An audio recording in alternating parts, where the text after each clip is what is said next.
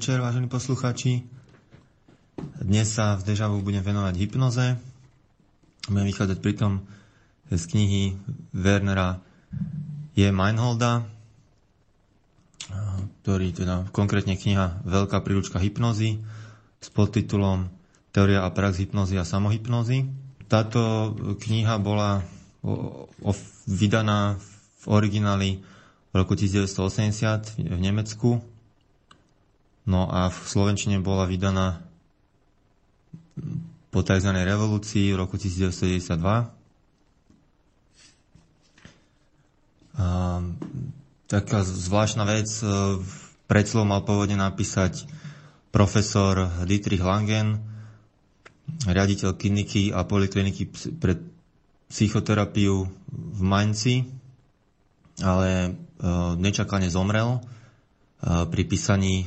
Pri, mal rozpísanú vlastne tuto, ten predslov k tejto knihe, a tak ho nahradil nejaký kolega Peter Kemmer, pričom ten pán doktor Langen bol teda odborníkom hlavne na stupňovitú hypnozu. K tomu sa dostaneme neskôr, k nejakým týmto rozdeleniu. Zatiaľ by som Teda ešte predtým, než, než prikročíme k tej téme, by som možno ešte povedal uh, k nadväznosti na minulú re, reláciu. Uh, medzi tým vyšlo nové číslo Zem a vek, uh, venované kontrole mysle, kde teda uh, v, v,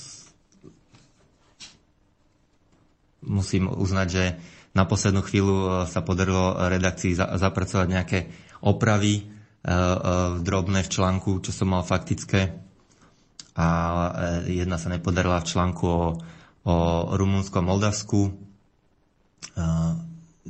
takže také eratum, ale tam sa spomína, že v súčasnosti vládne tam koalícia s komunistami, čo samozrejme, ja som vychádzal zo zdroja a potom sme to už nestihli opraviť, samozrejme komunisti tam pri moci nie sú, ani, ani čiastočne. Práve v opozícii sú spolu so socialistami a tzv. Demokrati e, s tzv. Liberálmi. A takéto, takíto kríženci sú tam pri moci. Takže toľko len ako na, na vysvetlenie. E, no a čo sa týka hypnozy, v podstate e, kľúčový, kľúčovou vecou je vlastne sugestia, e, ktorá je teda samozrejme aj mimo hypnozy sa deje neustále. Uh, takže keď budete počuť uh, slovo sugestia viackrát ako slovo hypnoza, tak je všetko ako má byť. No, ako už v predslove sa uvádza, že teda metódy sugestie sú spojené s psychickými zmenami a možno ich nájsť všade. Uh, nachádzajú sa vo všetkých oblastiach života. Uh, sú sa nachádzajú vplyvy, ktorých charakter sugestívny si ani neuvedomujeme, buď zo sociálneho okolia, tzv. Heterogénne, alebo aj z vlastnej osobnosti, tzv. Autogénne. No a môže byť príčinou teda patogénnych porúch, a tieto poruchy môžu byť opäť odstránené pomocou sugestií. Teda správne použitá e, sugestia v terapii sa nazýva aj terapia pomocou desugestie. Vlastne ide o desugestiu. A to že aj preto, pretože každá cudzia sugestia sa aj tak uskutočňuje pomocou vlastnej sugestie. Takisto ako aj e, hypnoza vlastne akákoľvek využíva autohypnozu, pretože e, bez e, autosugestie e, sa ani, ani sugestia nedieje, čiže Uh, sugestia môže vplyvať na nás tak, že, že my potom vykonáme autosugestiu uh, na sebe, a to teda môže byť negatívna aj pozitívna. A tie negatívne treba vlastne uh, zase, zase zrušiť a nahradiť. No ďalej doktor Kemmer teda konštatuje, že podobne ako aj autor pán Meinhold, že táto liečba sa v súčasnosti používa veľmi okrajovo a že je to poľutovania hodné, pretože teda je efektívna.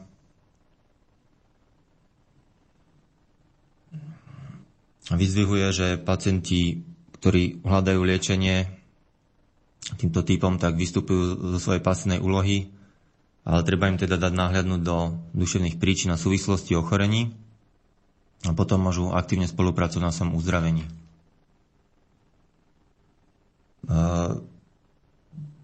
Často ľudia berú vlastne hypnozu, celý ten pojem a túto oblasť ako s negatívnymi konotáciami.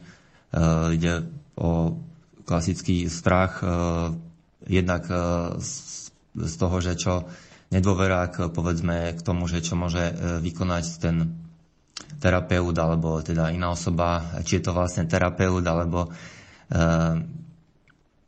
záleží aj kto, kto hypnotizuje a teda aké má úmysly, ale okrem toho teda ide aj o strach zo zmeny vlastného ja, ktorý vlastne prekáža tejto terapii hypnozou, pričom teda pán Kemmer uvádza, že vlastne je to v podstate ide o pravý opak, o posilnenie pravého ja vlastného. Takže toľko možno na úvod. A teraz poprosím Martina o prvú pesničku od Planet B, Bird Flu.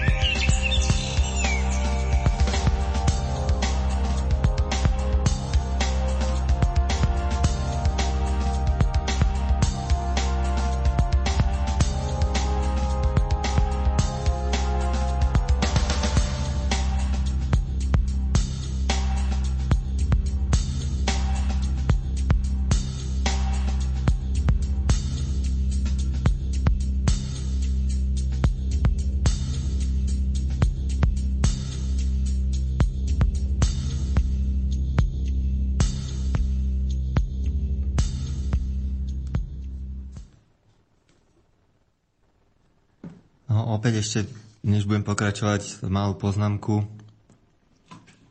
V aktuálnom čísle Zemaviek Junovom, ktoré je venované kontrole mysle, je teda celkom dobre sú popísané veci okolo em ká Ultra, ale napríklad taký, taký projekt Monarch, o ktorom som tiež útržkový, to už sa zmienil párkrát, tak je tam veľmi iba tak načrtnutý, takže v ďalšom čísle to bude troška rozvinuté. V článku v rubrike Neznámi hrdinovia bude teda opísaný prípad senátora bývalého Johna DeCampa, ktorý teda významne prispel k, k zverejneniu proste týchto záležitostí okolo, okolo projektu Monarch a, a vlastne s tým spojeným kondicionovaním a týraním vlastne detí a, a satanistickým rituálnym zneužívaním. No a teraz teda e, opäť k hypnoze. E, tak e, nie, že by som sa vás snažil zhypnotizovať e, tu pred tým pesničkou, ale tak aspoň e, rozhodne mi to príde vhodnejšie e, ako, ako nejaké elektro vám púšťať k tejto téme. A povedal by som na, na úvod ešte pár takých e, celkom e, k veci e, citátov. E, takže samotný autor, pán e, Meinhold, začína úvod tým, že e, poukazuje na to, že na, na počiatku bolo slovo, a, ktoré symbolicky teda vyjadruje, a, je to taký most medzi myšlienkou, myšlienkou a činom, a, medzi myslením a konaním. A teda je to, to nazýva aj zárodkom telesného stvorenia. No, teraz by som teda povedal citát od Mesmera, ktorý vlastne zakladateľom tzv. Živočíšneho magnetizmu. V podstate to boli, to boli hypnotické postupy, ktoré on používal ešte predtým, než sa teda vynašiel pojem hypnoza. K tomu sa tiež dostanem. Takže Mesmer podal takýto pamätný výrok. Prirodzený magnetizmus je onen všetko obsahujúci zákon, podľa ktorého všetko sa nachádza v pomere vzájomného a všeobecného vplyvu. Hej, tak to je tak troška všeobecný, uh, všeobecná veta, vyjadrenie. A nadviazal, uh, nadviazal by sa na ňo Pavlovom, ktorý povedal uh, takúto vec. V živote neexistuje ani absolútny stav denia, ani absolútny stav spánku. Náš život pozostáva z variácií parciálne, respektíve stupňovito kolísavých stavov spánku a hypnózy.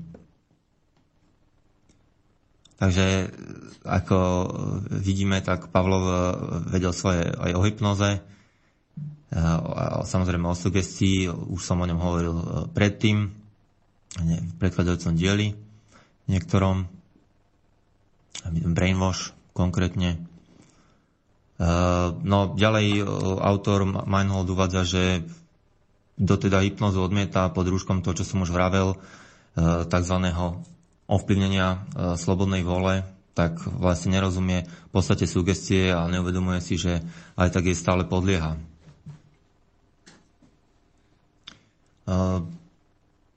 Tvrdí aj, že pre porozumenie také poctivé tým hypnotickým fenoménom je potrebná konfrontácia aj s historickým a teoretickým zákulisím, aby teda boli jasnejšie aj tie ďalšie veci.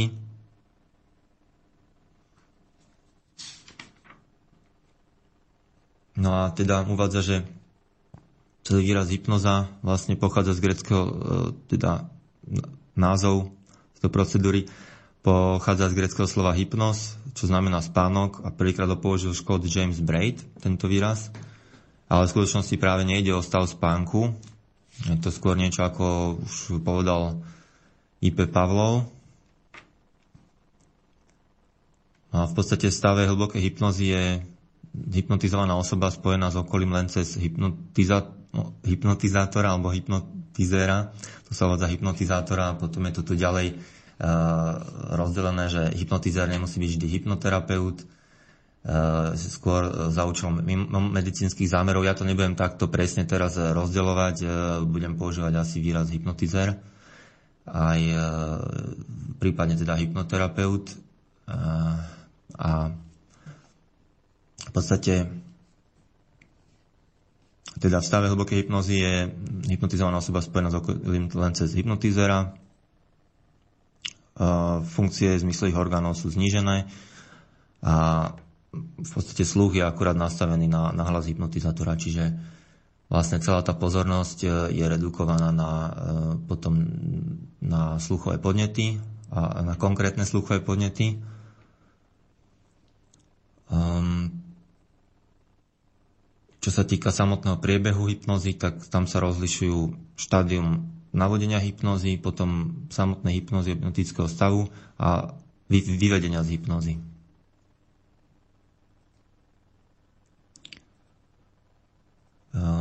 Ďalej môžeme hypnozu teda rozdeliť na autohypnozu a heterohypnozu. Heterohypnoza je teda klasická hypnoza navodená inou osobou. No ale teda, ako som už povedal, tak každá heterohypnoza je zároveň aj autohypnozou, pretože každá sugestia musí byť autohypnoticky pretvorená, aby mohla byť prijatá. A ako píše Meinhold, tak sugestiu možno uskutočniť len vtedy, ak pasuje ako kľúč do zámky duše hypnotizovaného a ak osloví dané osobnostné obsahy. S tým súvisí aj to, že vlastne ono sa to robí aj tak, že hypnoterapeut samozrejme v prvej fáze pacienta počúva a teda všíma si, prípadne si nahráva, robí si poznámky prirodzenej reči a potom sa snaží túto aj používať, teda pacientovej prirodzenej reči. A tuto sa snaží používať aj pri samotnej sugestii a, sugesti- a hypnotických príkazoch, postupoch.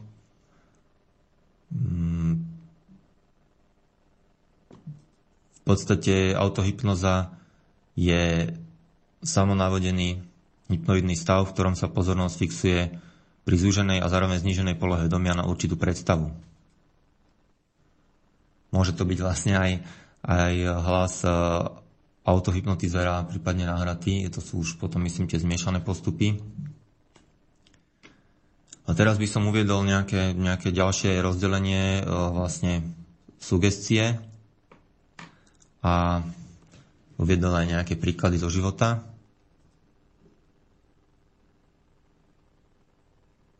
Takže sugestibilita je vlastne vlastná každému aj človeku, vlastne duševne zdravý, v podstate tiež by mal byť sugestibilný. Deti sú však sugestibilné vo zvýšenej miere. Správajú sa skoro vždy ako dospelí v hypnoze a tie malé deti vlastne považujú rozprávky, filmy v televízii a, a tak ďalej za realitu. Čiže úplne do, v podstate... Aj keď, aj keď sú e, samozrejme na vedomej rovni schopní, e, schopné rozoznať, že to už nie je, e, že to nie je realita, tak e, podvedome to na ne silnejšie vplýva samozrejme práve preto, čo som povedal, že sú vlastne v takom e, hypnotickom stave zvýšenej sugestibility. No ale ako uvádza autor, tak práve aj každý dospelý je vrcholne sugestibilný v oblastiach, ktoré sú mimo jeho sveta predstav. Čiže aj tu uvádza, že na základe autority súčasných spravodajcov, televízia, učebnica iné, veríme na veci, ktoré sme nikdy nevideli. Ja tu by som povedal, že takým vypuklým prípadom je už tá otrepaná záležitosť dvojič, dvojčiek, pádu dvojčiek a, a nejakých týchto, všetci sme to videli v televízii, ale... E, Teda to ešte neznamená, že sa to stalo. Treba si uvedomiť, že, že C N N a, a podobné veľké kanály na tom spolupracovali už, už v marci dvetisíc, ako informoval napríklad The Guardian. Boli proste členovia americkej armády z, vlastne z skupín psychologických operácií, boli na návšteve v štúdiu. Údajne to bola úplne nevinná návšteva, no ale tak zrejme to bolo ináč. Takže to len tak pre predstavu, že čomu sme všetkému schopní uveriť na základe sugestie cez televíziu.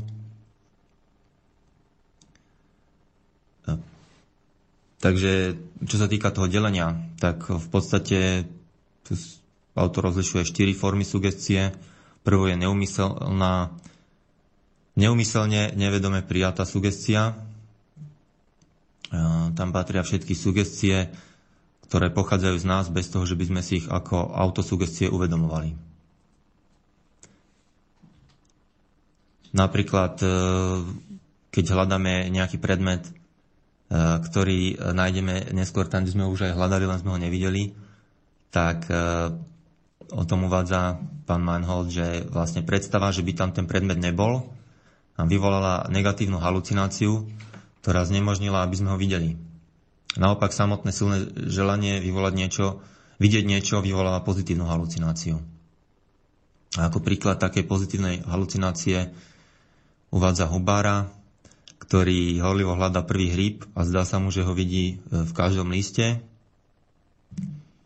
Ale takisto uvádza potom ako prípad autosugestie tejto nevedomej, neumyselnej počtárskú chybu, keď vlastne vieme, že tam máme niekde chybu v tých počtoch, ale stále ju opakujeme pri ďalšom prepočítavaní, nie sme schopní odhaliť. Tak a proste potrebujeme sa postaviť ináč k tomu počítaniu, potom, potom môžeme tú chybu skôr odhaliť. Samozrejme, netýka sa to len počítania, ale to je jeden z príkladov. Ďalej uvádza, že aj silné podnety z oblasti medzimozgu, napríklad strach, hlad alebo sexuálna vášeň, dominantne vyvolajú získané alebo vrodené programy medzimozgu a majú za následok autosugestívne selektívne konanie, pri ktorom sú s ohľadom na uspokojenie podnetu iné podnety viac menej vyradené. A zase uvádza príklad diaľnicová hypnoza, čiže kde, kde teda monotónnym podnetom sústredeného pozerania do diaľky dochádza k hypnoidnému prepojeniu, ktoré môže viesť až k čiastočnej amnézii. Takže tu je vlastne zároveň aj vysvetlenie, prečo nikdy nezmiznú billboardy z diaľnic, pretože samozrejme niekomu veľmi vyhovuje, aby, aby sa vodiči pozerali v hypnoidnom stave na tieto billboardy, aby sa proste dostali hlbšie do, do podvedomia a robili tam svoju robotu. Potom ďalšie príklady takejto neumyselnej, nevedome prijatej sugestie.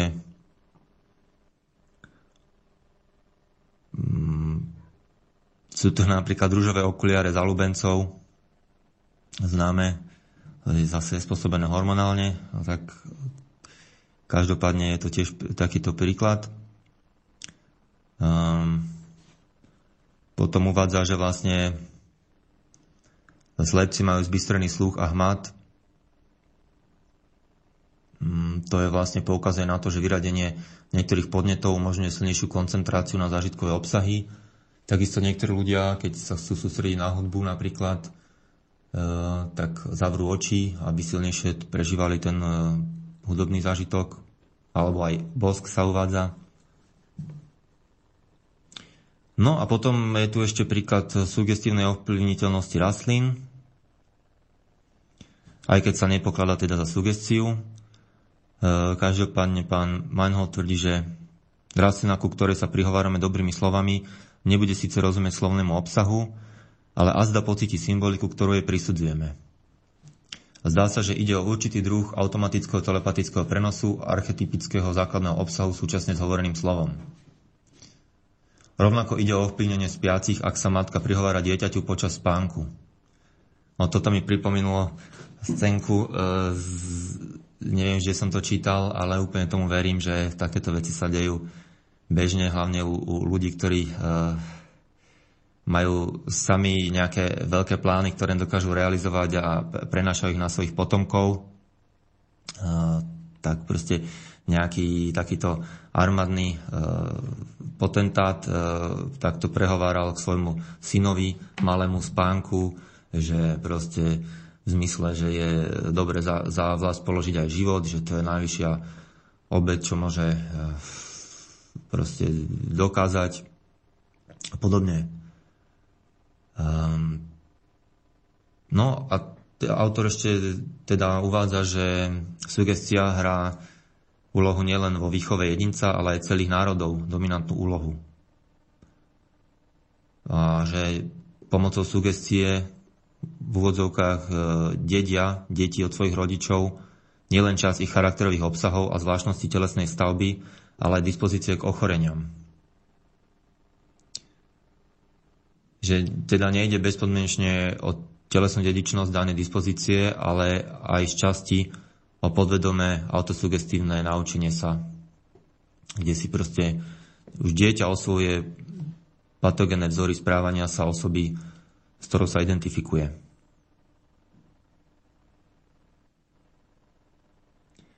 E- Teraz troška odskočím, ale ďalej, neviem, či sa k tomu dostanem potom, ďalej v knižke uvádza autor aj ako fakt, že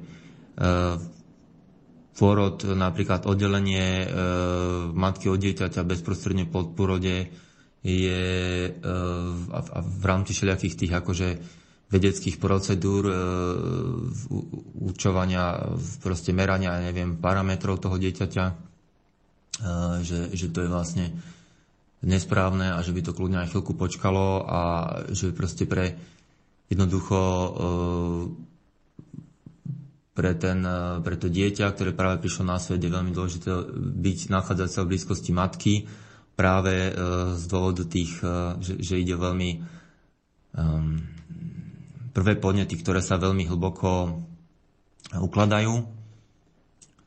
No a že napríklad sa zistilo aj pri kurati, že dokonca je to tak zariadené, že v podstate sa orientuje na prvý pohybujúci sa bod po, po svojom narodení a, a k nemu vlastne prilipne, čiže ono to není tak, že to musí byť jeho matka, ale môže to byť kľudne aj, aj nejaká pohybujúca sa škatula alebo teda človek, ktorému neskôr dokonca môže aj dvoriť.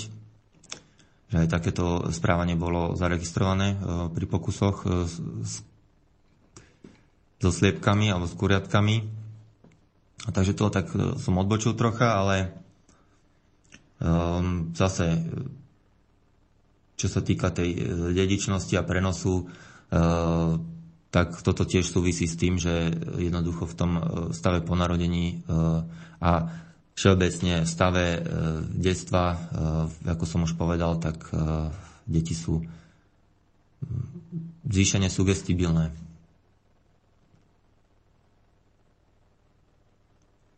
No potom e, ako taký príklad e, z histórie e, uvádza sugestívne dedené zábrany a proste osvojené proste nejaké sugestie, ktorým ľudia veria aj, aj stáročia. Napríklad prenasledovanie bosoriek radi do tejto kategórie.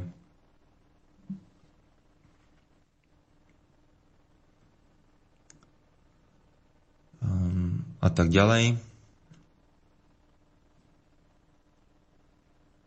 Napríklad uh,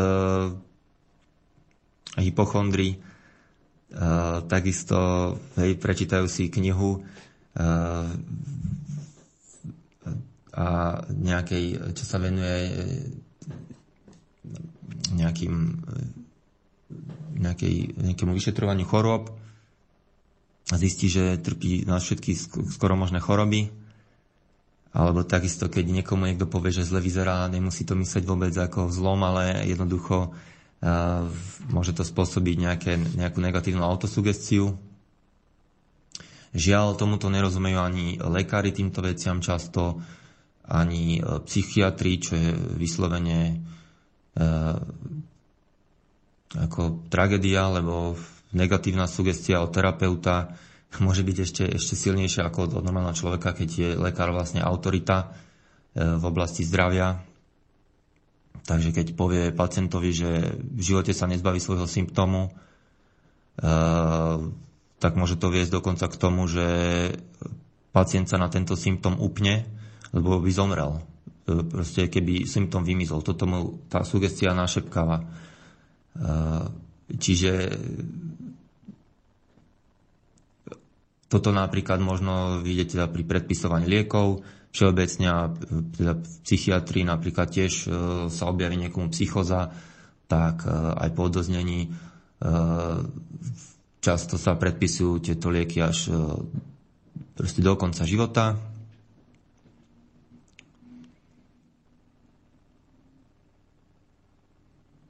A takisto negatívna prognóza oznamená pacientovi, ktorý má napríklad nejak, nejaké, nejakú ťažkú rakovinu alebo niečo podobné, Uh, takisto nerobí dobre. Uh, takže mali by na toto myslieť takisto uh, lekári. Dal by som teraz uh, zase teda ďalší song. Nech stále nerozprávam. Od Kickbong Live on a Dream dva.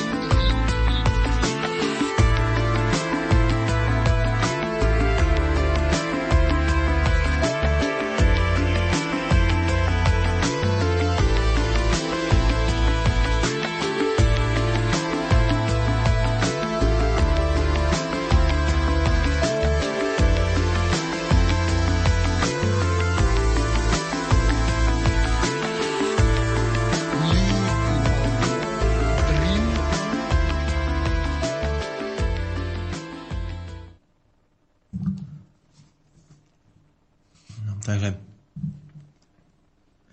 um, tomu, čo som hovoril predtým, teda k príkladom neumyselne nevedomé prijatej sugestie, môžeme zaradiť aj tzv. Efekt placebo, aj nocebo. Teda samozrejme aj, aj sugestia voľby terapeuta. Hej, vlastne je taká, keď nám nejakého terapeuta niekto odporúči známy, tak už tam je nejaká sugestia, že vlastne odporúčal preto, lebo asi tá liečba bola úspešná, alebo teda čiastočne úspešná, došlo k nejakému lep- zlepšeniu stavu. Takisto ale pôsobia aj akademické tituly, e, doktor a podobne, prípadne aj liečiteľ, hej, výraz liečiteľ, keď niekto používa. E, takisto aj, aj biely plášť môže u niekoho vyvolávať proste sugestiu odbornosti. A teda, čo som už hovoril, placebo a nocebo, to je takzvaný, to je vlastne sa týka pôsobenia liekov, e, ktoré vlastne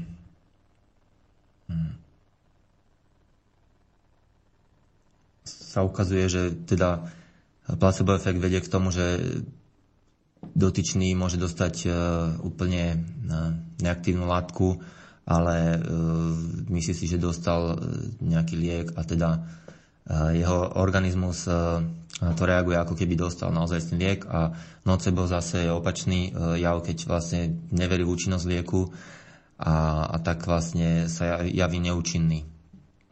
Hmm. Niektorí badatelia uvádzajú aj e, teda zastávajú teóriu, že, aj, že jedy všeobecne môžu účinkovať prostredníctvom sugestívnych síl, dokonca len prostredníctvom sugestie, ako Schenk napríklad doktor, a že nevedomý príjem jedu sa môže stať účinným, pretože postihnutý organizmus má prístup cez kolektívne podvedomie ku kľúču účinkov všetkých látok.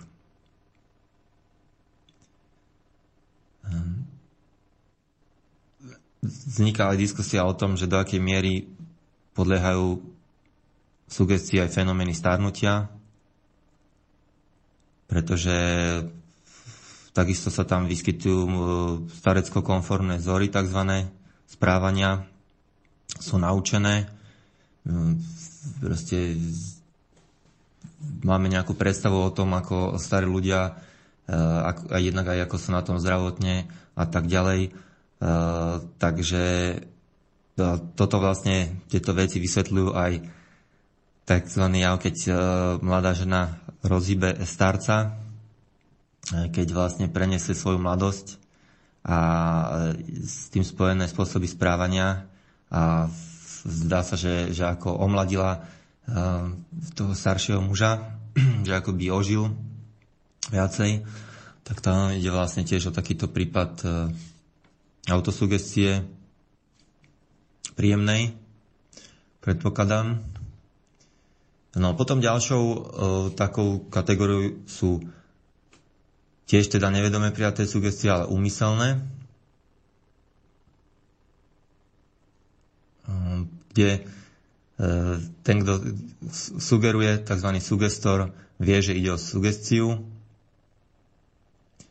Ciele sú rôzne v tomto prípade, môže ísť o to dosiahnuť malú osobnú prednosť až po sugestívne ovplyvnenie a ovládanie celých más, ktoré vyplýva teda z auto alebo heterosugestívnej viery, že tá masa môže získať buď osobnú, ako každý jeden jednotlivec, alebo kolektívnu prednosť. A teda uh, uvádza sa, uvádza sa tu ako príklad metódy cirkvi, uh, svetských štátnikov a reklamy, kde nájdeme skoro všetky bežné metódy navodzovania k hypnotickému prepnutiu alebo preladeniu, systematicky vypracované a svetonázorovo podfarbené.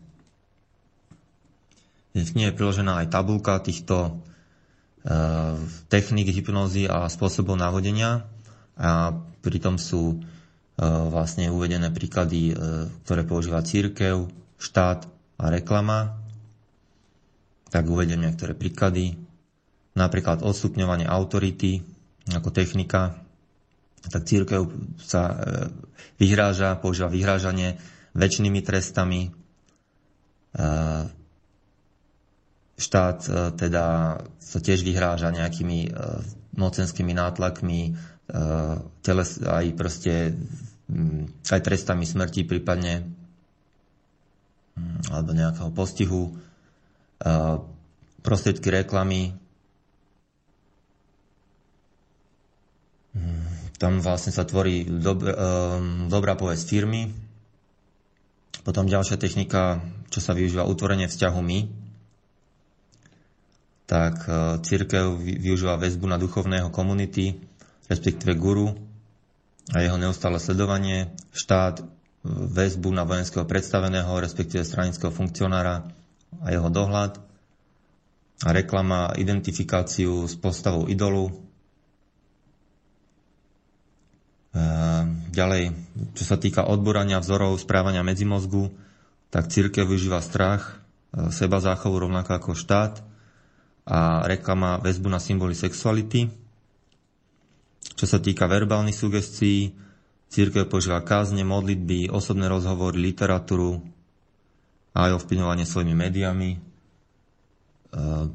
Štát používa vojenský drill, kde sa využíva hypnóza z laku, vyvolaná revom. Ďalej rozkazy, volebná propaganda a tiež ovplyvňovanie médiami. A reklama využíva sugestívne slogany, letáky, znielky, piesne. Fixovanie. Cirkev využíva neustály pohľad na symboly viery alebo magické postavy ako obrazy svätých. Štát využíva pohľad na, neustály na stranické iné symboly, zástavy, odznaky a tak ďalej. Reklama, nápadné balenie, reklamné plagáty, svetelná reklama a tak ďalej, billboardy, čo som už hovoril, pri diaľnici. Fascinácia, čo je vlastne, ono sa to v podstate rozdeľuje tak veľmi jemne. Fixácia sa priamo pri hypnoze nazýva, keď, keď je fixovaný pohľad hypnotizovaného na, na prst hypnotizera. A fascinácia, keď sa má, má pozerať do oka. E, takže tuto je to v prípade fascinácie e, v cirkvi pozeranie sa do očí pri osobnom pozdrave a rozlúčke alebo po omši. E, štát využíva pozeranie sa do očí pri hláseniach predstaveným a, pri, a pozeranie do, te, do televízie, takisto ako reklama. Hej, na proste putavé vizuálne stvárnenie, často sporovodeté slečny. Potom akustické postupy. Ja to nebudem celé čítať, ale tak pre predstavu ešte pár prečítam. Cirkev využíva organovú hudbu a spevy. Štát využíva zvuk bubnov v bitke, ale aj hudbu pri stranických akciách. Reklama využíva zvučky. Čo sa týka telepatických postupov, tak cirkvi a štát využívajú možný prenos sugestie na masy, takisto aj reklama v tomto prípade. Skupinová hypnoza môže nastať v kostole, na púťach, pri procesiách, ale aj na stranických zhromaždeniach a volebných akciách, ale aj pri reklamných akciách vo veľkých obchodných domoch. Čo sa týka vyradenia cudzích vplyvov, tam slúžia kostoly, pútnické miesta, tichá modlitebňa, ale aj kasárne, úrady, a boiska a obchody a predajne.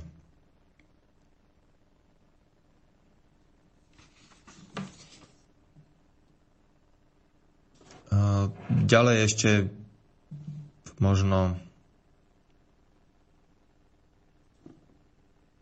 čo sa týka ablačnej hypnozy a posthypnoticky účinných sugestií. Cirkev používa kondicionovanie na kľúčové podnety ako symboly, ale aj miesta ako spovednica a časy sviatkov cirkevných a činností ako skladanie rúk modlitbám. Štát kondiciuje na kľúčové podnety ako symboly, ale aj miesta ako úrady, a štátne sviatky a činnosti ako napríklad vojenský pozdrav. Reklama využíva symbolové kondicionovanie, kondicionovanie na symboly firiem a už spomínané zvučky. Asi toľko pre predstavu. Čo sa týka teda úmyselnej sugestie, ale nevedomo prijatej.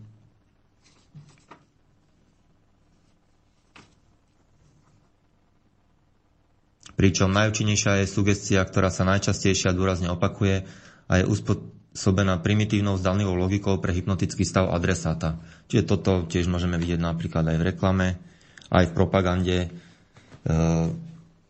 proste reklame sa tiež opakujú, až, až, až sa nám zdá, že príliš. Ale proste tam hľadajú toho... Proste potrebujú sa dostať do, do podvedomia a jednoducho to funguje, keď sa sugestia opakuje.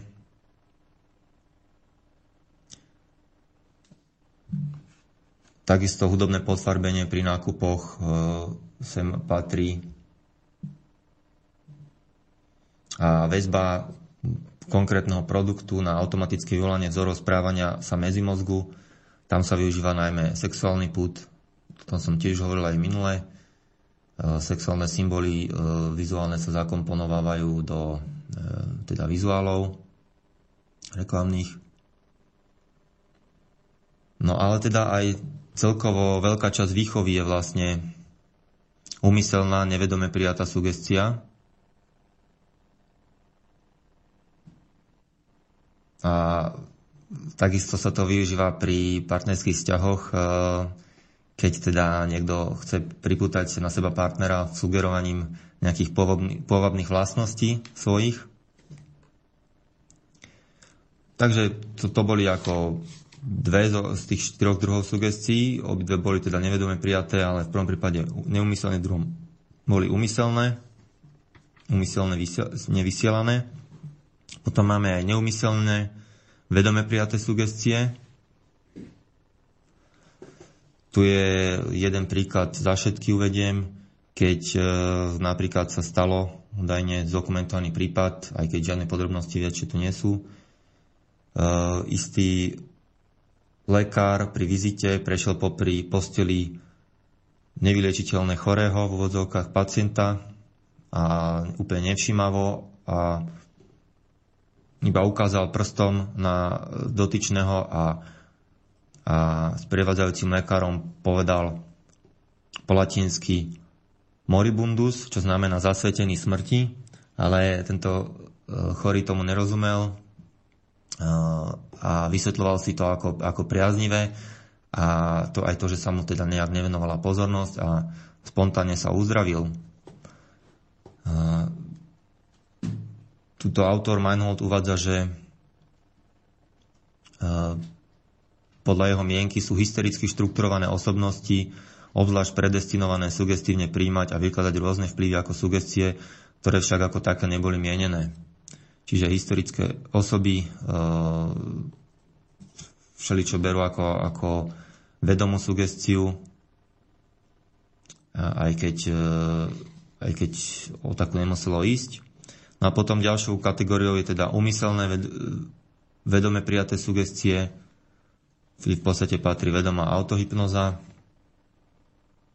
Teda keď sugestor a príjemca sugestie je tá istá osoba.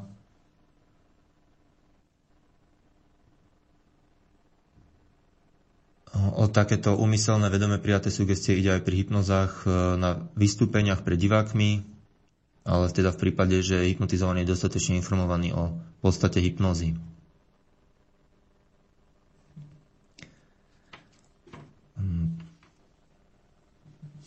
Teraz by som pár vecí povedal z histórie, ale nechcem sa na nich príliš zdržovať. Takže v podstate v roku tisícsedemstosedemdesiatpäť Franz Anton Mesmer, nemecký lekár, vypracoval dvadsaťsedem test o zvieracom magnetizme, takzvanom magnetizmus animalis. vyjadril sa k tomu v zmysle, že prirodzený magnetizmus je onen všetko zahrnujúci zákon, podľa ktorého všetko, čo tu je, sa nachádza v pomere vzájomného všeobecného vplyvu. Tento vplyv pôsobí prostredníctvom vstupujúcich a vychádzajúcich prúdov jemného prílivu, žiarenie vlny na tvorke. Skutoč, a potom pokračuje a potom tvrdí, skutočné sprostredkovanie sa uskutočňuje priamym alebo nepriamym dotykom s magnetizovaným telesom, a to obyčajným pohybom ruky, rôznymi médiami i samotnými pohľadmi, postačí i samotná vôľa.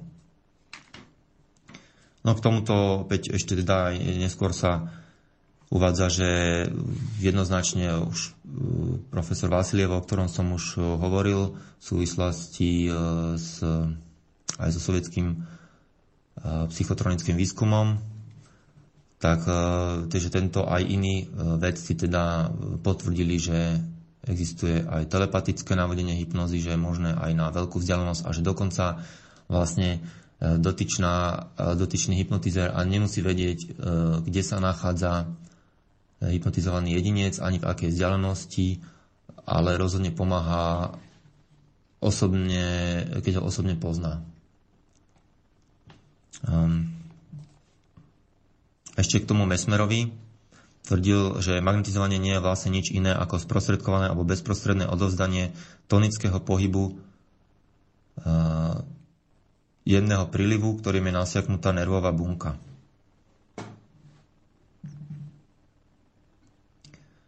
Tonický pohyb preniká všetkými časťami tela, oživuje jeho nervy a uvádza ich neustále do sviežeho pohybu. Príčinou všetkých ochorení je viaznutie cirkulácie magnetizmu v jednej časti. No, neskôr Mesmer, aby čo najracionálnejšie využil svoje liečivé sily živočíšneho magnetizmu, aby využil v úvodzovkách psychickú nákazu pri skupinovom zážitku, tak e, magnetizoval tzv. Nádrž, bucket, e, ktorou mohlo byť umývadlo, jazero, strom, a potom vlastne prostredníctvom iných predmetov spojil s pacientom. Napríklad strom, magnetizujme strom, pričom v nepatrnej vzdialenosti vystretými rukami, takže že začíname od vrcholu a schádzame dole po vetvách, v úmysle zapaliť strom magnetizmom od hora dole. Potom naň pripevníme povraz, aby sme ho mohli použiť ako nádrž pre pacientov, ktorí sedia okolo toho spoločného ohniska s tvárou obratenou k nemu. No, magnetické ťahy uskutočňoval vždy z hora nadol, takže ľavou rukou magnetizera išiel ponad pravou polovicu tela pacienta a opačne. Používal aj muzikoterapiu, Mesmer.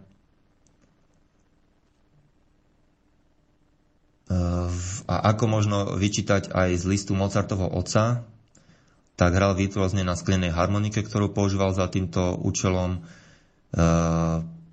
údajne melancholické duté k ťažkej trúchlivosti vábiace tóny sa premiešavali s výkrikmi a stomny pacientov sediacich okolo nádrže. A teda e, doktor Meinhold uvádza, že možno hudbu sklenenej harmoniky hodnotiť ako akustický úvod pre somnambulné prepnutie, ale nie je to veľmi vhodné ako bežné zvuky používať pri hypnoze, takisto ako bežné ligotové predmety, aby sa potom aj spontánne nespustila hypnoza, napríklad pri teda pohľade na ligotové predmety alebo do zrkadla alebo pri započutí nejakých bežných zvukov. Každopádne zaujímavé, že e, teda sa o tomto písalo v, Mozarto, v liste Mozartovho Otca. Ako vieme, e, Mozart aj s otcom boli slobodomorári a poznali teda samozrejme aj samotného Mesmera, e, potom e, slobodomorári kontaktovali, čo, čo je dokázaná vec, a teda snažili sa prísť na podstatu toho živočíšneho magnetizmu. Samozrejme to chceli využiť vo svoj prospech. Uh, zas, aby som uh, to ne, nejako neprehnal, tak uh, Je teda známe, že Mozartovci boli aj spojení s iluminátmi, ale nie je teda jasné, že či vedeli, že ide o iluminátov, pretože samozrejme títo ľudia sa schovávali aj v normálnych ložách bežných, všade mali svojich ľudí, takže tieto veci sú zatiaľ nie sú potvrdené.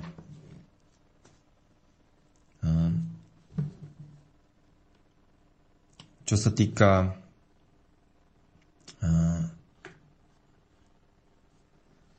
potom ďalších badateľov, tak v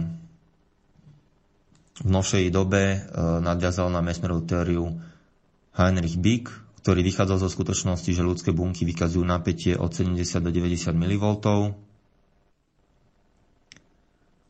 A podľa neho sa uskutoční hypotická sugestia, ak je hypnotizér schopný naladiť svoju frekvenciu intuitívne na frekvenciu príjemcu. No a týmito vlnami, respektíve ich prítomnosť alebo absenciou zhody týchto vln u dvoch ľudí vysvetľuje Beck aj sympatiu a antipatiu medzi ľuďmi. Takisto bežne ľudia, zdravý človek cíti, ak na to niekto dlhšie pozerá aj zozadu. Čiže keď je to úplne prirodzené správanie, inštinktívne a je neprirodzené, keď niekto na to nereaguje. Uh,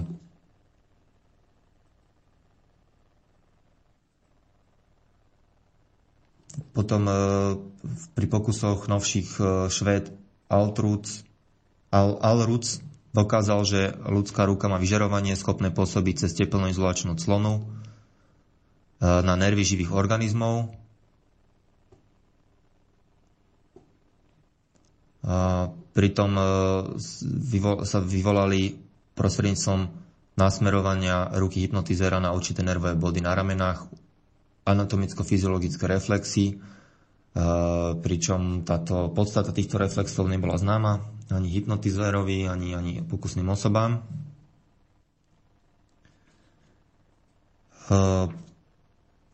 Potom ďalej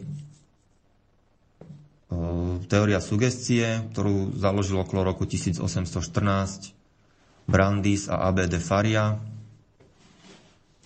Ďalej ju rozvinul James Braid objavom prvkov autosugestie okolo roku tisíc osemsto štyridsaťtri.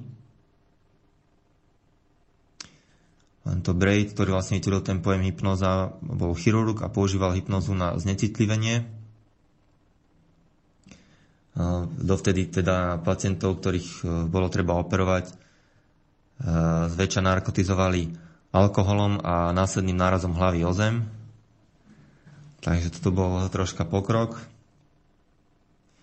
Ale, ale potom sa vlastne prestala e, hypnoza používať na znecitlivenie, keď e, sa zaviedol masovo chloroform do anestézie, čo je asi od roku tisíc, no, od polovice devätnásteho storočia. A opäť vidíme, že Uh, upadnutie do zabudnutia uh, nejakých vedeckých poznatkov. Na, na dlhých dvadsať rokov sa s hypnozou nedialo nič.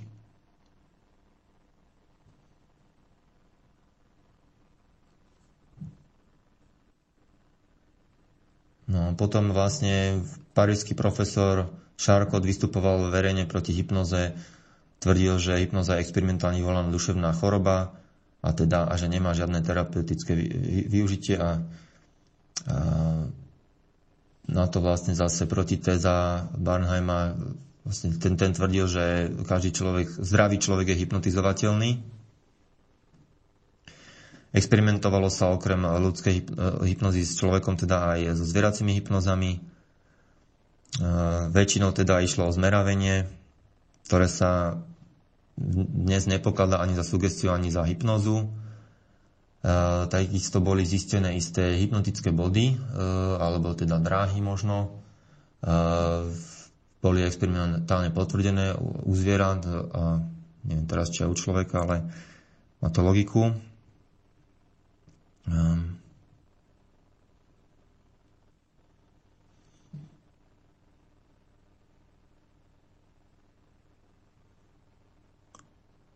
Ešte k hypnoze vyvolanej lakom. Uh, že sa občas dá, že na tomto zjave sa, zúrazne, uh, sa zúčastňuje výrazne vzor správania sa malého mozgu. Čo sa týka dvadsiateho storočia, tak Baron Schrenck-Notzing experimentoval na začiatku storočia so zhypnotizovanými médiami a došiel údajne aj až k materializačným fenoménom. Potom doktor Vasiliev, toho som spomínal, telepatické hypnozy. A v roku devätnásť tridsaťdva ešte istý Schulz predložil autogénny tréning, ktorý sa teda rozšíril na to po celom svete. A Kretschmer vyvinul okolo roku štyridsaťšesť a po vojne stupňovitú aktívnu hypnózu, teda spojil auto- a heterohypnotické postupy na terapeutické účely, ako som už spomínal, tak doktor Langen potom rozvinul a zdokonalil túto metódu. No ako uvádza doktor Meinhold, je zvláštne, že Sigmund Freud venoval hypnoze len tak krátky čas, ale je známe, že niektoré pokusy dopadli negatívne. A ale pre svoju psychoanalýzu považoval isté hypnoidné prepnutie e, slabé e, za, za dostatočné a v podstate preto aj používal ten psychoterapeutický terapeutický gauč a uvoľnenie sa. Ďalej e, potom na to nadväzuje ešte e, metóda biofeedbacku, spätnej väzby, ktorá pochádza z ú es á a vychádza z teórie, že každá uskutočnená predpoveď má priaznivý účinok na realizujúcu nasledujúcej alebo ju dokonca samočine spôsobuje. Um, väčšinou sa, sa prstovými elektrodami počas hypnozy pritom merajú biologické zmeny telesné hypnotizovaného a ako feedback sa ohlasuje ich realizácia. A hypnotizovaný môže kontrolovať z nich zmien na základe výkyvov ručičky. Tým sa pripraví pôda pre istý predpoklad budúcej predpovede. V zmysle, že úspech vedie k úspechu. A ešte by som po, pred ďalšou pesničkou uvedol jednu poznámku jogína. Jogín menom Rama Charaka uviedol, že mesmerizmus a hypnotizmus sa podobá kúpelu hypnotizovaného vlne myšlienkových foriem, ktorá sa vyvoláva a udržiava konštantným prítokom prány, ktorý sa tu označuje ako mesmerovské fluidum. A môžeme si teda pustiť Ephemeral Mists, The Sacred Fountain. Ešte by som povedal, že predtým v piesni nám hovoril Salvador Dali, keby ste sa čudovali, komu patril ten sugestívny hlas.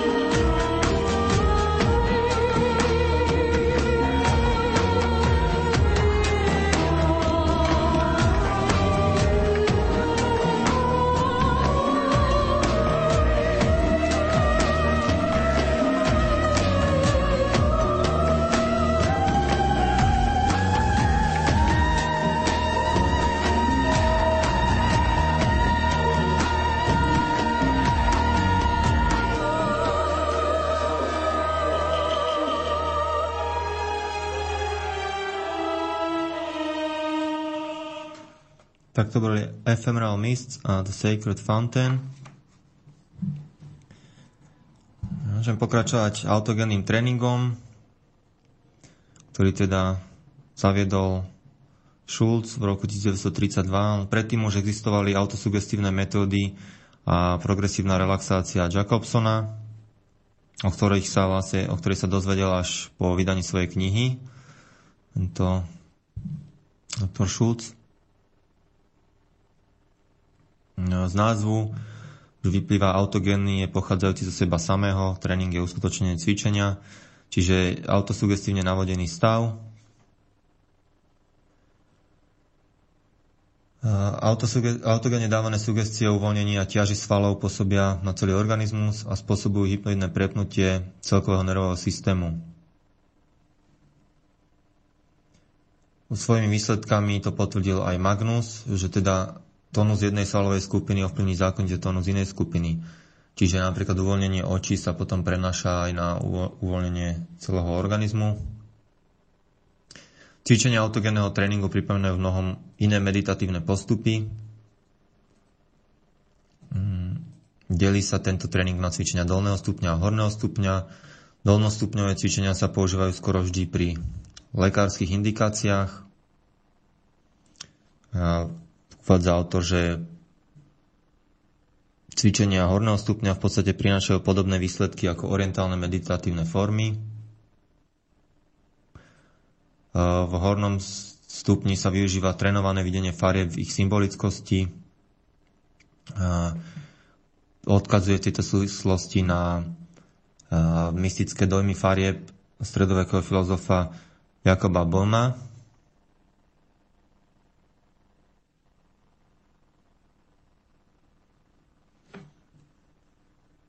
No, uvádza, že mm, nie je pravda, že by sa e, heterosugestie mohli uskutočniť len vtedy, keby svojim obsahom neboli v rozpore s etickým vedomím hypnotizovaného, a že šikovnému hypnotizerovi sa iste podarí prebudiť e, adekvátnym, opatrným a plánovitým postupom na prispôsobiť zámok hypnotizovanej duše ku kľúču svojej sugestie. Hmm.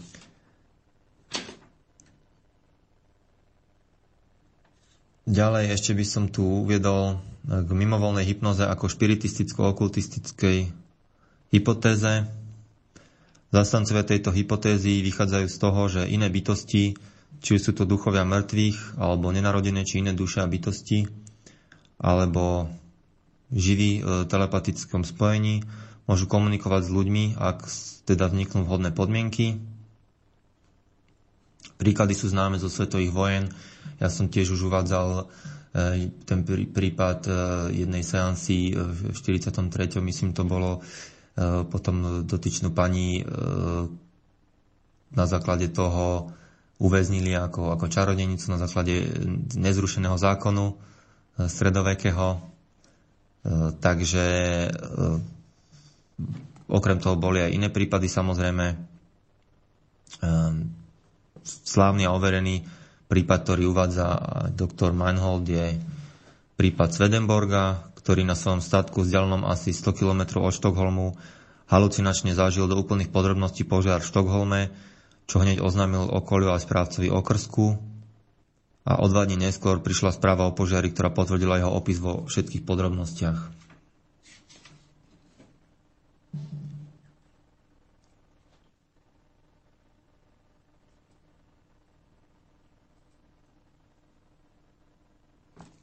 Tak teraz by som možno prešiel troška do oblasti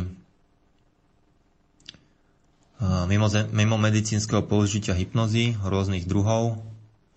Začal by som povedzme hypnozou v jarmokoch a cirkusoch používanou, a v podstate to autor uvádza, že cirkusový hypnotizér si vo svojom publiku vyhľadá najvhodnejšie pokusné osoby. Celkovo to publikum je možno považovať za relatívne sugestibilné, pretože už to, že tam prišli na to predstavenie, prezradza, že majú nejaký záujem o tieto fenomény. a teda fascináciou spojenou s verbálnou sugestiou uvádza tieto osoby do hypnózy a oddeluje im rôzne teda príkazy, pričom muži sa správajú v dôsledku tých sugestií ako dievčatá a naopak e, osoby sa dostanú do úlohy spevákov, e, námesačníkov, e, aj glosolalia sa objavuje, hovoria teda neznámymi jazykmi, upadajú do kataleptického stuhnutia. Toto vlastne týmto sa ohoruje publikum. Sa dosiahnuť stav, kedy hypnotizovaný stuhnuto vystretý leží na dvoch stoličkách, kde sa dotýka len hlavou a nohami a vydrží tejto polohe bez javnej námahy, aj keď sa aj niekto posadí napríklad na brucho. Takisto s požitkom napríklad je hypnotizovaný citrón, keď mu sugeruje sa, že, že išlo o jablko, alebo proste iné prevrátené zmyslové podnety, napríklad smrad považujú za vôňu a podobne. Dokonca preberajú úlohu zvierat, môžu sa správať ako opice alebo niečo podobné, alebo môžem dokonca byť sugerované, že sú len neživý predmet, ako koberec napríklad. Môžu zabnúť vlastné meno, písmena alebo schopnosť počítať, čo trvá až do zrušenia sugestie. Ale teda, že keby sme napríklad hypnotizovanému teda niekomu zhypnotizovali, že je stolom, tak keby sme mu teda začali piliť nohu, tak by asi vypadol z roli.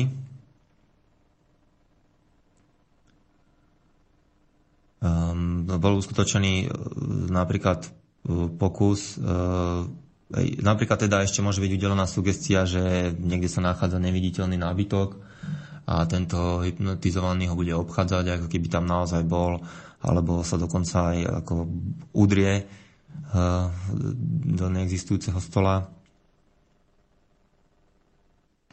A teda, že pri týchto sugestívne vyvolaných pocitoch dochádza k disociáciám, bolo dokázané následným pokusom, že na čiernu škatulu napísali vetu tak, že niektoré slova boli červenými, iné zelenými písmenami.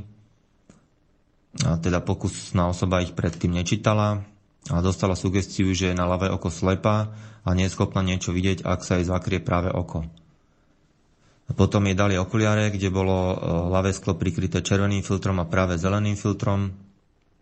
A keď sme potom ukázali popísanú tabuľu, bola schopná vnímať, bola by schopná vnímať pri skutočnej slepote len písmena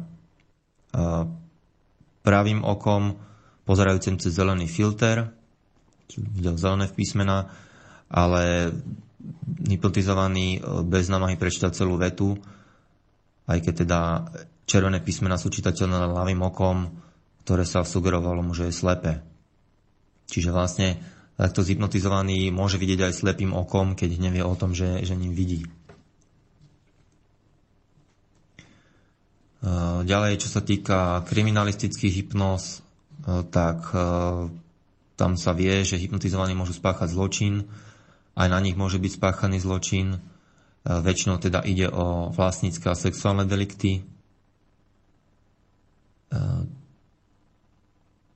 A Meinhold uvádza, že v dôsledku sugestií, ktoré na nás neustále dopadajú, sa zdá mnohým štátne sankcionovaná masová vražda miliónov ľudí v nezmyselných vojnách síce ako strašná, ale nevyhnutná a je skutočne dôsledkom zločinných sugestívnych vplyvov.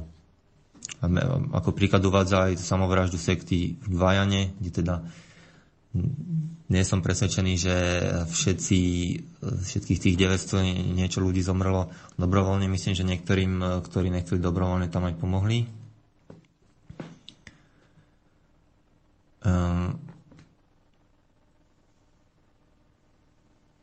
Ďalej tu uvádza autor, že prostredníctvom hypnotickej sugestie môže byť spáchaním zločinu poverená tretia osoba a prikazovateľ ako skutočný páchateľ ostáva neznámy a bez trestu. Čo síce nevedol v priamej súvislosti s tou samovraždou sekty v Gajane, ale je to úplne kľudne možné, však sa špekuluje, že to myšlo tiež o experiment C I A ohľadom kontroly mysle. Teda, že za dotyčným vodcom sekty teda ešte bola táto organizácia a takéto úmysly. Hypnoza by sa mohla používať na objasňovanie trestných činov, ale hypnotizovaný by si mohol lepšie spomenúť na detaily zločinu než v bedelom stave, čím by uľahčil pátranie po páchateľovi. A dokonca zločiny, ktoré v dôsledku tých hypnotických sugestií e, spáchali hypnotizovaní pri plnení príkazu, možno objasniť výlučne len opak, opätovnou analytickou hypnozou, e, kde sa preruší tá eventuálna hypnotická amnézia. E, no len e, problém je, že vo, e, vo všetkých v tzv. Kultúrne vyspelých krajinách je e, vyslovne použitie hypnozy pri objasňovaní trestných činov zakázané. Páchateľ e, nesmie byť hypnotizovaný ani pri eventuálnej ochote. E, je možné teda, že pri zneužití hypnotického vypytovania by mohli vzniknúť falšované spomienky. Je možné, že toto hralo úlohu tiež aj pri procesoch s bosorkami. No napriek tomu, že teda je zakázané použiť pri objasňovaní, tak e, niekedy sa sugestia e, pri svedeckých výpovediach sa využíva. Častočne sa používa u svedkov, aby si spomenuli napríklad na číslo auta a podobne. Ale ako uvádza autor, tieto údaje takto získané treba hodnotiť zdržanlivo, pretože môže ísť aj o sugestívne pseudospomienky.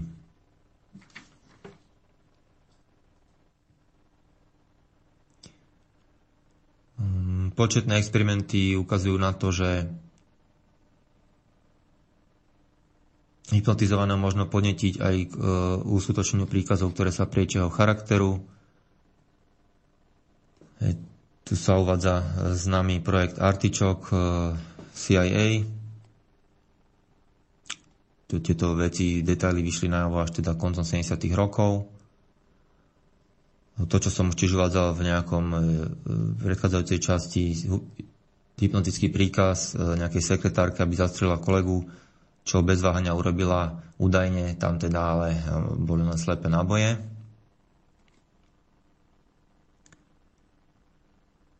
Uh, Meinhold uvádza, že ovplyvniteľnosť pácha trestnej činy je v hypnoze pravdepodobnejšia, pretože charakter je len akási blana, tenká vrstva, ktorá ovopína obrovskú oblasť otvorených možností. A presvitnosť tejto blany možno na želaných miestach sugestívnymi vpichmi ihly v úvodzovkách rozšíriť, aby sme želaný a už existentný obsah nechali preniknúť na povrch. Uvádza tiež štátne autoritatívno-sugestívne nominovanie iných ľudí za nepriateľov, ktoré úplne stačí, aby, aby bolo možné vyvolať aj najstrašnejšie masové vraždy. No toto kondicionovanie vidíme aj my samozrejme napríklad v redakcii, aj toto kolegovia zo Slobodného vysielača, ktoré sme na, šeli ako nalepkovaní nepriatelia štátu a neviem čo. A to aj bez Roxrových tyčí.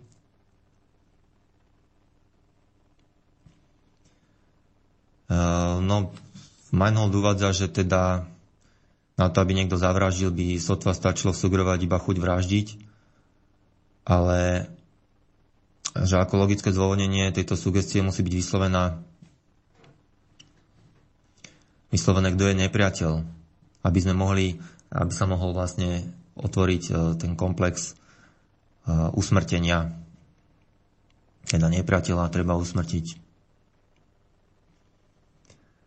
Um, ďalšia taká, taký aspekt je, že hypnotizovaní sa podľa trestného práva pokladajú za plne zodpovedných.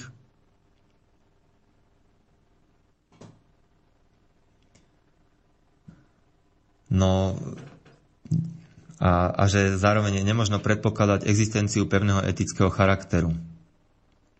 Čo, čo už teda bolo spomenuté, že charakter je len tenká vrstva, ktorá sa dá teda prepichnúť a, a a rozšíriť v pichmi ihly v odzovke.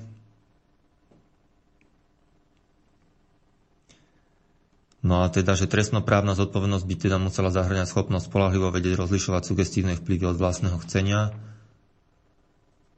A strašné činy sa spáchali pod vplyvom štátnych sugestií rozkazu. Teda ide o zločinné správanie sa celých skupín alebo individuí, ktoré sú týmito skupinami v štáte podporované. Podraďujú sa týmto sugestiám rozkazu, zákona a morálky štátu. A na základe sugestívnych vplyvov, ktorým podliehajú pod vplyvom vrchnosti a ich okolia, nie sú jednotliví príslušníci týchto skupín schopní uvedomiť si neludskosť svojho konania a menšina, ktorej sa to napriek tomu podarí, nemá možnosť účinne sa postaviť proti mase viazanej na sugestie, preto väčšinou z dôvodov sebaobrany zavíjajú s vlkmi. Tak ja by som uvedol, že ďalšou príčinou môže byť aj obyčajná zbabelosť dotyčných. Je to jednoducho pohodlnejšie, vie sa s prúdom.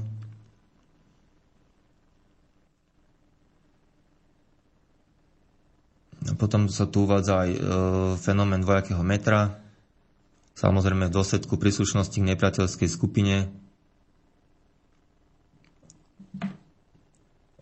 samozrejme sa s nimi jedná inak, ako keby boli tzv. Bezúhonní občania.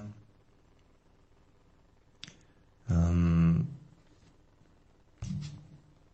takisto sugestívny účinok napríklad uh, Tretej ríše, že teraz sa, sa tu uvádza, že vlastne dnes mnohí pozerajú aj bývalí priami účastníci uh, nechápavo na to, že ako sa to mohlo vtedy diať, všetky tie veci, ale jednoducho tam išlo tiež o nejakú masovú sugestiu.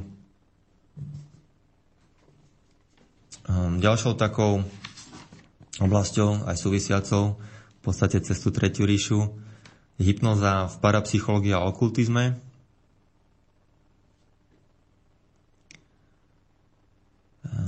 Tu sa uvádza, že teda ješitnosť mnohých vedcov vyvoláva v najširších kruhoch sugestívne vplyvy, preto aj dnes kdekto, kto sa zaoberá parapsychologickými fenoménmi, je prinútený už v začiatku svojich publikácií viesť ospravedlňujúce a obranné reči, pretože teda verejnosť je nastavená na to, že, že, že ide o nejaké podvody. A ako celkovo vedecký pohľad je nastavený tak, to uvádza, že aprioristický odpor voči novým javom je stará dedičná chyba vedy. Skutočná veda pracuje však prísne vedecky tam, kde môže, avšak na hranicách neprestáva bádať a skúmať. A že napriek najnovším poznatkom vo fyzike a biológii a najnovším výsledkom výskumu parapsychológie, o čom spomína pána Rýzla a jeho výskum, Čech, neexistuje dodnes nejaká teória parapsychologických fenoménov.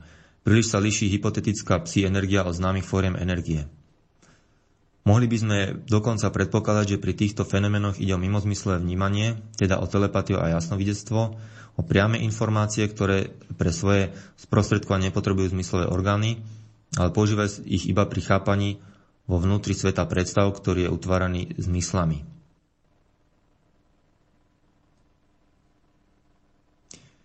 A pre uskutočnenie psí fenoménov môžeme predpokladať jednu z troch príčin alebo ich kombináciu. Poprvé, že ide o praskúsenosť alebo prapríčinu, takzvanú Jakoba Bohma, ktorú sme zdedili už z prv prekonaných stupňov evolučného vývoja. Kam rátala aj najmenšie stavebné kamene materie. Alebo ide o zvyšky bývalej inštinktnej schopnosti človeka, či vývojovo-historické prestupne, ktoré boli v minulosti potrebné.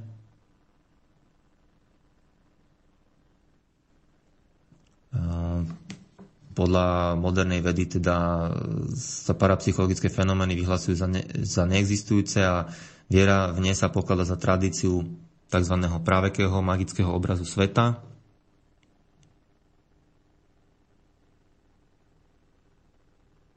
Pritom sa prehľadá archetypálny obsah presahujúci slovný význam. A po tretie je možno, že ide o zvestovateľov schopnosti, ktorá bude potrebná časom. A, a teda Meinhold uvádza, že správny by bol otvorený postoj, pričom by sa venovala, venovalo viac pozornosti doposiaľ neznámym predpokladom. No, dal by som asi teraz zase vstup hudobný a konkrétne I-mantra Kaleidoskop Clouds.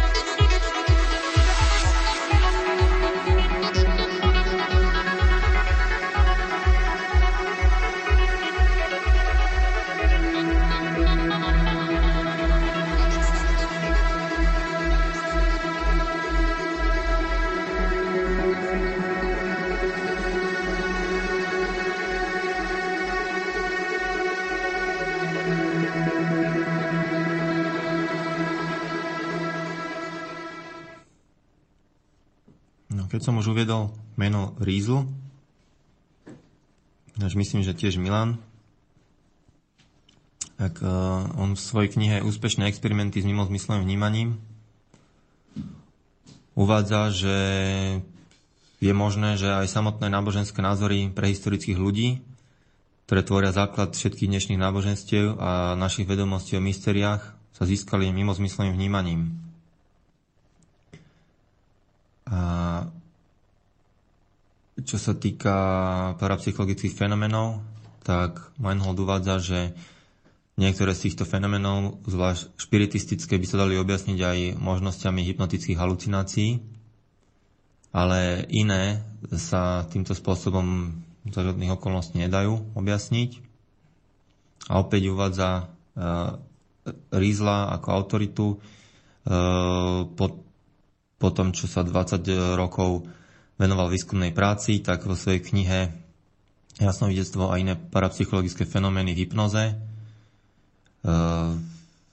teda uvádza, že z jeho zistení vyplynulo, že takmer polovica ľudí prejavila sa v hypnoze ako v princípe nadaná energiou psi,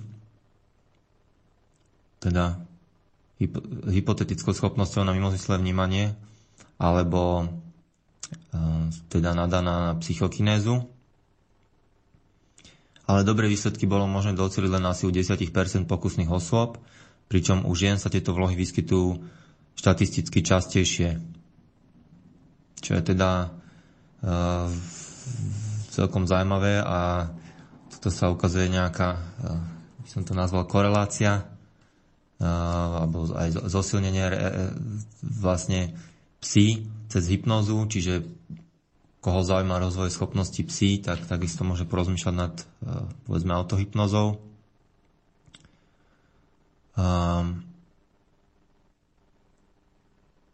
Čo sa týka využitia, tak Meinhold uvádza, že výskum a neskôršie využitie týchto parapsychických javov by mohlo mať ďalekosiahle účinky na spoločnosť a jednotlivca. Počnúť s otázkami partnerskej voľby cez diagnózu, liečbu ochorení a prenos správ o použití vo výskume, čo z časti napríklad vykonávajú prútikári, až po politiku a hospodárstvo.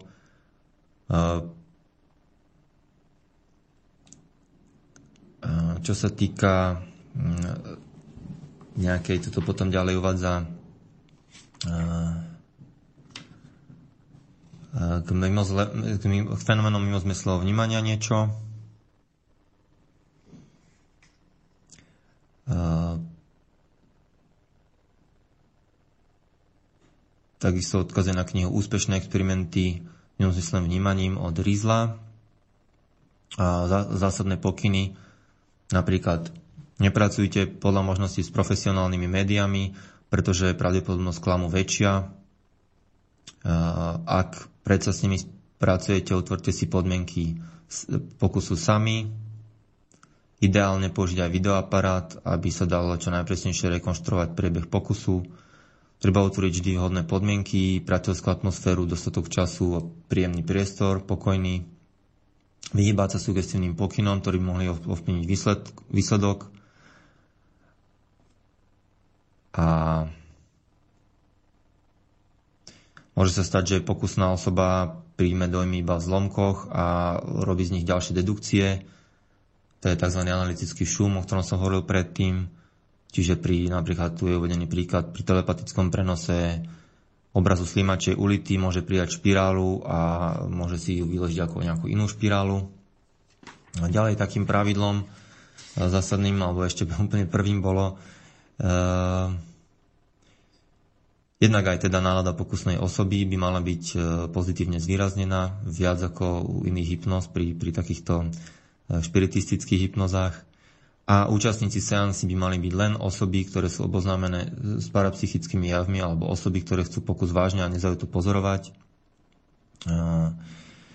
Nepriaznivo by mohli na, na priebeh pokusu pôsobiť ľudia, tu uvádza doslova, s chorobnou nutkovou predstavou, že všetko parapsychické patrí do, a priori do oblasti klamu a že negatívny vplyv takýchto neveriacich alebo Ináč veriaci by mohol byť účinný, účinný telepatickými prenosmi a mohol by sa prenášať na skutočné očakávanie terapeuta a na vývoj, aj teda pri terapii a vývoj jeho choroby, bez toho, aby to terapeut vyjadril. No a teda, že najlepšie je začať jednoduchými pokusmi, prenosom, telepatickým prenosom farieb alebo foriem, na ktoré sa hypnotizér koncentruje.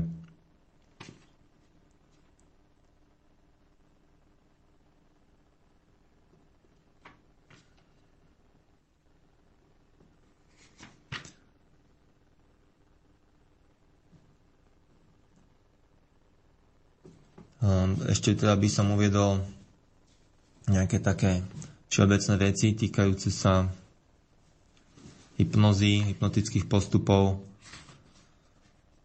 Um, ako som už uvádzal, pri prinavodzovaní hypnozy by sa nemali používať bežné podnety, uh, či už vizuálne alebo akustické, ligotavé predmety, ceruzky a podobne. Uh, Pri bojazových pacientoch sa má hypnoza e, navodzovať pomalšie a údajne tí, ktorí sa počas navodzovania hypnozy smejú, tak e, vlastne tak ešte prejavujú strach. Nemali by sa používať náročové výrazy, ani odborné slova cudzie. Možno by sa mohlo zdať, že e, v sugestii odbornosti dotyčného terapeuta by to mohlo byť vhodné, e, ale asi sa to nehodí priamo, e, priamo do hypnozy. Takisto by nebolo správne sugerovať únavu bez predchádzajúceho upokojenia, ak je pacient rozrušený. Mali by byť sugestie v rozmedzi zážitkového sveta pacienta a nie v protiklade s jeho princípmi a názormi. Ďalej je tu ako príklad sugestie terapeuticky stanovený obsah sugestie by mal nadväzovať na stvárnenie charakterových vlastností, ktoré si pacient želá. Napríklad zbavte sa strachu seba dôverov. Na, na realizáciu treba dať čas. To znamená, že sugestie by sa mali odohrávať, mal, mal by tam byť budúci čas, aby tam proste bol čas na tú realizáciu. Tu je výnimkou autogénny tréning, kde sa používa prítomný čas, pretože želaný cieľ sa predstaví ako prítomný.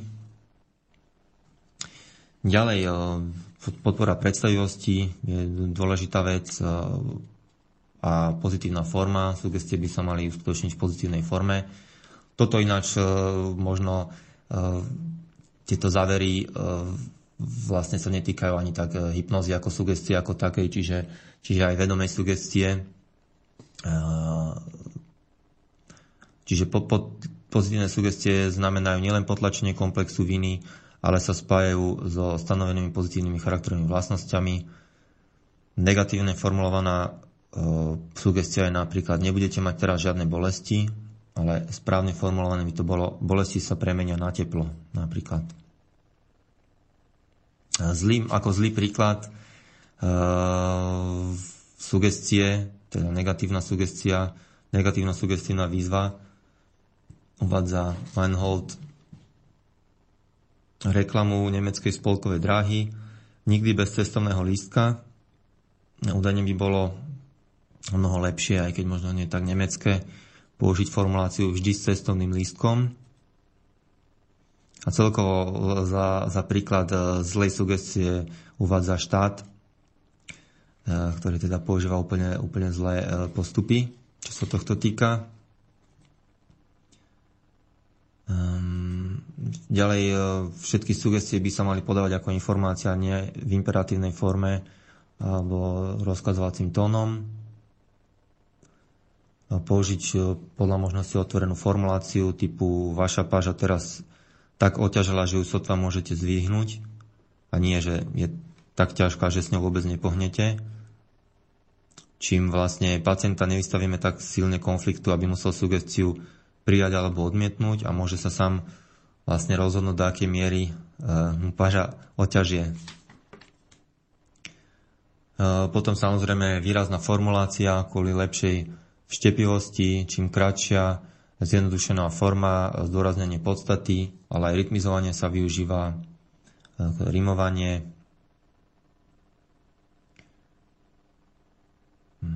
Napríklad v tej vete bolesti sa premeniajú na teplo, tam hneď je jednak ten čas na realizovanie, ten, ten pojem premeniť, predpokladá nejaký proces. Isto príjem uľahčíme otvorenou formuláciou, teda ľahšie sa zapamätá. Keď sú krátke tieto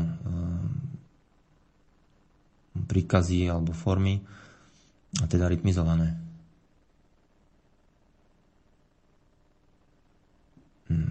Čo sa týka afektovaných obsahov, sugestií, tak e, napríklad, čo sa používajú pri terapii ľudí závislých na drogách, e, by nemali pre, nesmú premeniť pozitívnu afektovanosť na negatívnu.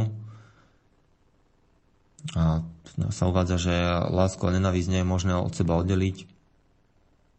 A môže sa sugestia takisto negatívnej afektovanosti ľahko autosugestívne zmeniť na pozitívnu.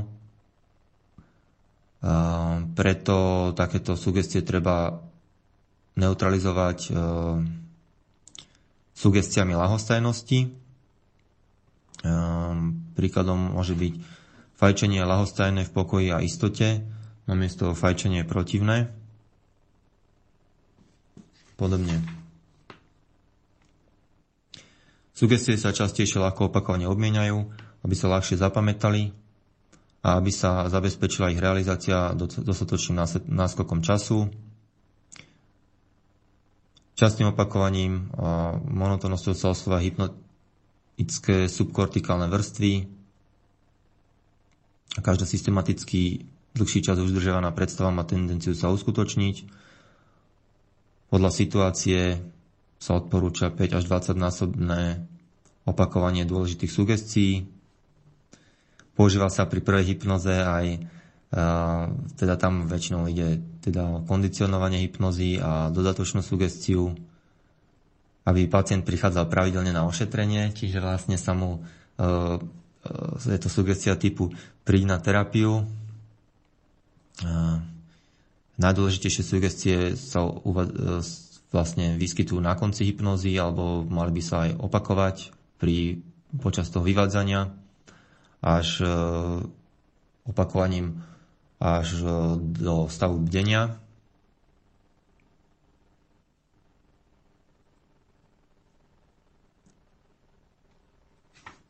A to je, myslím si, že asi tak zhruba všetko na dnes. Ešte by som povedal, že sa používa aj sugestia amnézie, keď teda hlavne pri traumatických zážitkoch, takže aby zabudol proste konfliktné zážitky. A ešte by som uviedol jednu formuláciu pána Stockwisa, veľmi ako vhodnú, uvádzanú sugestiu. V tomto stave pokoja sa zotavuje celý nervový systém.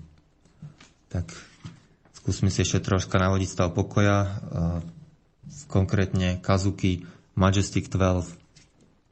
Pekný večer.